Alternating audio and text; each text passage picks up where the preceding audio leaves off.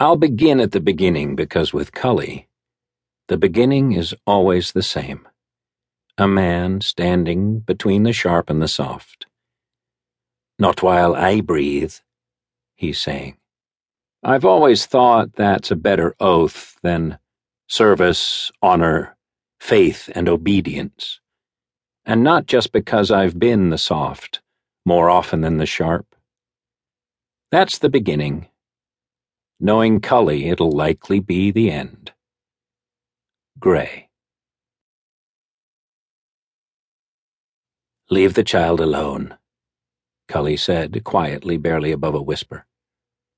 Cully didn't sound like he had been looking for a fight. He never did, although he had certainly found more than enough. Gray hadn't been looking for a fight either. Gray was looking for Cully. He had been doing just that for weeks, all up and down the Pyrenean coast, and far enough up into the hills to come down on the other side of more than one of the bigger islands.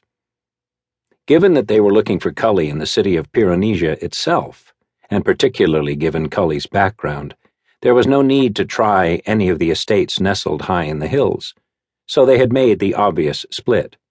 Bear wandered through the markets and the warehouses, while Gray took the taverns. There were advantages to rank, and besides, Bear didn't seem to mind. Gray had quickly made his way through the various dockside sections that catered to Schiparesi, Boialieri, Italians, and the local trade, on the grounds that Cully would likely prefer to hear English spoken while he was drinking, but also that likelihood was not a certainty, and diligence a virtue. Still, eventually, Gray had found himself on English Row where the readable letters on hanging placards, the drunken sea chanties that would have been comprehensible if they hadn't been quite so drunken, and above all the ever pervasive smell of roast mutton felt almost homey. With the narrow, twisty streets and the tall three story buildings concealing the hills that rose beyond the city, he could have squinted and almost have fooled himself that he was back in Londinium if it wasn't for the pleasant smell of fish oil emanating from the two dim lanterns, rather than the bitter reek of black whale oil that would have filled the air at home. But this wasn't Londinium, and he didn't try to fool himself. Gray prided himself on very few things, but a lack of self deception was one of them. The Dangling Sacerdoti was the fifth of those dockside taverns that Gray had checked out as afternoon was already giving way to evening.